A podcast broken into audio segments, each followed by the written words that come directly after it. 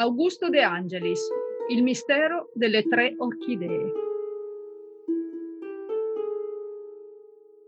Venerdì, capitolo 2 La giornata, per quanto la pioggia continuasse, era iniziata bene per De Vincenzi. Aveva trovato una formidabile ragione per spiegare l'assassinio di Evelina e anche quello di Valerio. La donna poteva essere stata uccisa perché si era messa di mezzo ai loschi intrighi di Cristiana e il giovane suppresso perché cominciava a diventare ingombrante. Credere questo voleva dire ritenere Cristiana O'Brien autrice del duplice delitto. Chi altri, se non lei, avrebbe avuto interesse a far scomparire un complice ingombrante e pericoloso e a far tacere per sempre Evelina? Ma se Cristiana presentava tutti i caratteri tipici della mentitrice e se, forse per colpa dell'ambiente nel quale aveva vissuto in America, le si poteva attribuire ogni necessaria capacità delinquenziale a compiere un delitto, non era men vero che il cadavere di Valerio era stato trovato nel suo letto. Orbene questo lei non lo avrebbe mai fatto. De Vincenzi intendeva che non avrebbe mai trasportato il cadavere sul proprio letto, dopo aver ucciso Valerio nel Museo degli Orrori. Inoltre c'era la coincidenza dell'arrivo improvviso di John Bolton e dell'apparizione volutamente sintomatica delle orchidee. Erano ormai le undici quando De Vincenzi discese dal tramvai in piazzale Fiume. All'albergo Palazzo John Bolton e sua sorella Anna occupavano un appartamento di gran lusso al secondo piano. De Vincenzi fu ricevuto subito. Colui che era stato il re degli svaligiatori di banche negli Stati Uniti e che qui voleva essere il pacifico John Bolton, lo attendeva nel salotto, ritto presso a un tavolo sul quale erano sparse alcune monete antiche, verdastre, giallastre, corrose, accanto a un volume rilegato in pelle rossa. Portava gli occhiali d'oro e sorrideva.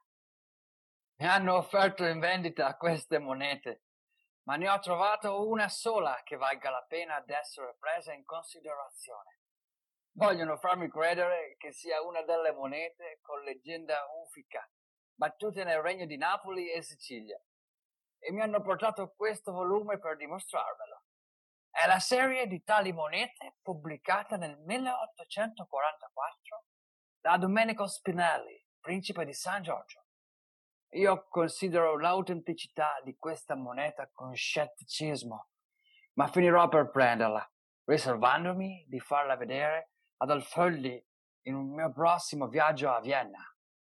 Aveva parlato senza saccenteria e con uno strano accento fra l'ironico e il burlesco. De Vincenzi, ascoltandolo, si guardava attorno. La stanza era piena di fiori in vasi e di piante in fiore. Ce n'erano dovunque, sui tavoli, sulla console, in terra davanti alla finestra. Ma tra essi neppure un'orchidea. Bolton gli si avvicinò. A che debbo la vostra visita, signor detective? Vedo che amate i fiori e io vengo appunto da una casa dove ieri ho veduto due orchidee, una davanti ad ogni cadavere che vi giaceva. Bolton aggrottò un po' con la fronte e si tolse gli occhiali. Evidentemente non aveva l'abitudine di guardare attraverso quei vetri e voleva osservare con attenzione il suo avversario. Che discorso è questo? Perché mi parlate di cadaveri? È perché ci sono stati. E perché almeno uno lo avete veduto anche voi, signor Bolton. Ah, è così? Cristiana vi ha detto tutto di me? Sediamoci, volete, dal momento che dovrò darvi qualche spiegazione. Dunque, la cara Eleana vi ha fatto la grande rivelazione non lei in realtà, o perlomeno non lei per la prima. Mm, non capisco. Ma a De Vincenzi sembrò che l'esistenza di un'altra persona, a conoscenza del suo segreto, lo turbasse e istintivamente decise di tener nascosto l'omino Prospero O'Leary. Non ha importanza, in fondo.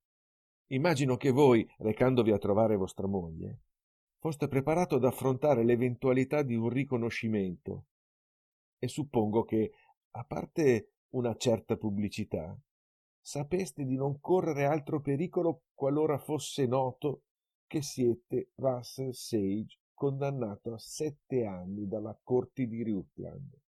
Ringraziato per buona condotta. Infatti, ma emigrato in Europa e per Cambiamento d'aria, signor detective. Che volete? Quando ci si determina a mutar pelle, è necessario vivere sotto un altro clima, muoverci in un altro ambiente, fra persone diverse, che non conosciamo e che non ci conoscono. Mutar pelle? Completamente. Ah sì, amico mio, non mi faccio migliore di quel che sono, ma invecchio. Certe, come dire, certe imprese necessitano vigore giovanile, slancio, fede in se stessi. Dopo quel mio soggiorno ad Alcatraz mi sono sentito arrugginito, stanco e incapace di ricominciare la mia doppia vita. Avrei dovuto scegliere fra una di quelle due esistenze o darmi francamente al banditismo. Vedete che non sono le parole che mi spaventano. Oppure far soltanto il commerciante o l'industriale, appagando completamente la mia passione per i libri, per le monete, per le cose belle e rare. Ho preferito questa seconda alternativa perché mi è sembrata la più riposante. Invecchio, vi ho detto. E allora tanto voleva che il mutamento fosse radicale. Ho raccolto quel che c'era da raccogliere e sono partito per l'Europa assieme a mia sorella. E avete subito cercato vostra moglie. Non subito e non di proposito. E vi siete trovato davanti ad un cadavere e ad un'orchidea. Sapete che i cadaveri adesso sono due. Lui era rimasto colpito soprattutto dall'orchidea. Un'orchidea? È la seconda volta che la nominate. Non amate i fiori, voi? e diede un'occhiata in giro alle rose, alle daglie, alle viole, agli iris, ai gladioli. Ah, è così. Il volto gli si era fatto duro, il suo cervello lavorava. Parliamoci francamente, signor detective. Io le situazioni le affronto. Le ho sempre affrontate. Per questo, laggiù, conoscevo le leggi federali meglio di un giudice. Le leggi vostre non mi sono egualmente familiari, ma ho una certa esperienza degli uomini. Dunque, voi sospettate che io sia l'autore di quell'assassinio, poiché non credo che vorrete addossarmi anche il secondo cadavere di cui avete parlato, no?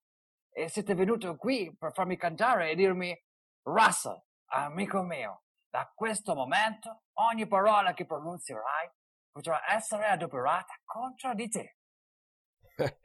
Ma noi in Italia non abbiamo il dovere di dare un tale avvertimento quando procediamo ad un arresto. E voi mi arrestate? È proprio quello che non faccio, signor Sage. Non ho alcuna prova per incolparvi dello strangolamento di Valerio. Valerio, avete detto? Mm, Non lo conosco. Può darsi. Ma conoscevate la casa di moda O'Brien, tanto bene da poter raggiungere la camera di vostra moglie senza che alcuno vi ci guidasse e vi vedesse, mentre doveva essere quella la prima volta che mettevate piede nello stabile di Corso del Littorio. Ed era la prima volta, signor detective. Permettete?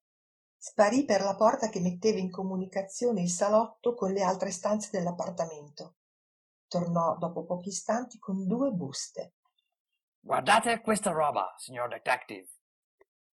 Una era la busta azzurra della casa di moda O'Brien con la colomba trafitta sul cartoncino d'invito. Recava l'indirizzo a macchina di Mr. John Bolton, Albergo Palazzo.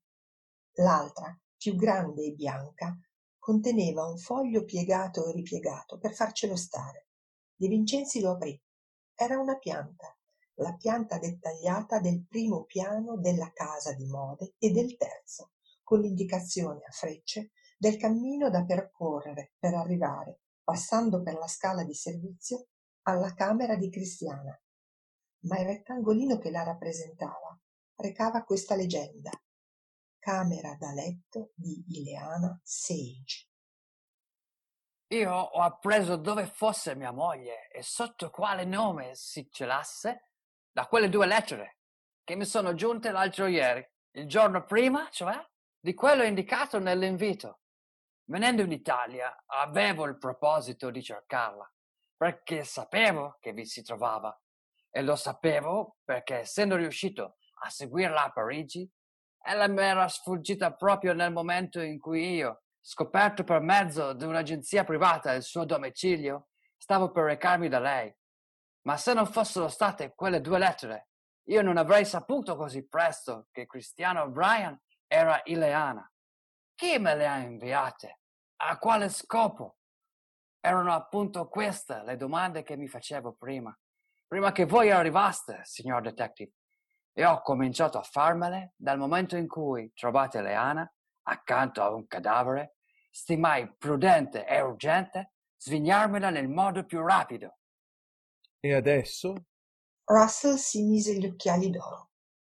Adesso penso che abbiano voluto tendermi un cianello e che mi abbiano fornito il modo di raggiungere la camera di Leana, perché in quella camera ci sarebbe stato un cadavere. Aggiungete a tutto questo l'orchidea per indicare me che amo i fiori e avrete il quadro. Appariva perfettamente sicuro di se stesso e De Vincenzi si chiese se egli realmente sospettasse di Cristiana. Ma per il momento Russell Sage, che è diventato John Bolton, doveva avergli detto tutto quanto poteva, a meno che non lo avesse imbonito di un cumulo di menzogne, una più dell'altra con l'apparenza della verità. Si mise in tasca le due buste e Bolton lo guardò fare e gli sorrise di nuovo con bonomia. Può darsi che dovremo rivederci, signor Bolton. Ne avrò un gran piacere, signor detective. Io conto di trattenermi a Milano molto tempo ancora. Precedendolo, lo accompagnò per il corridoio fino alla porta dell'ascensore. Voi vorrete rivedere vostra moglie? Credo che sarà necessario, signor detective.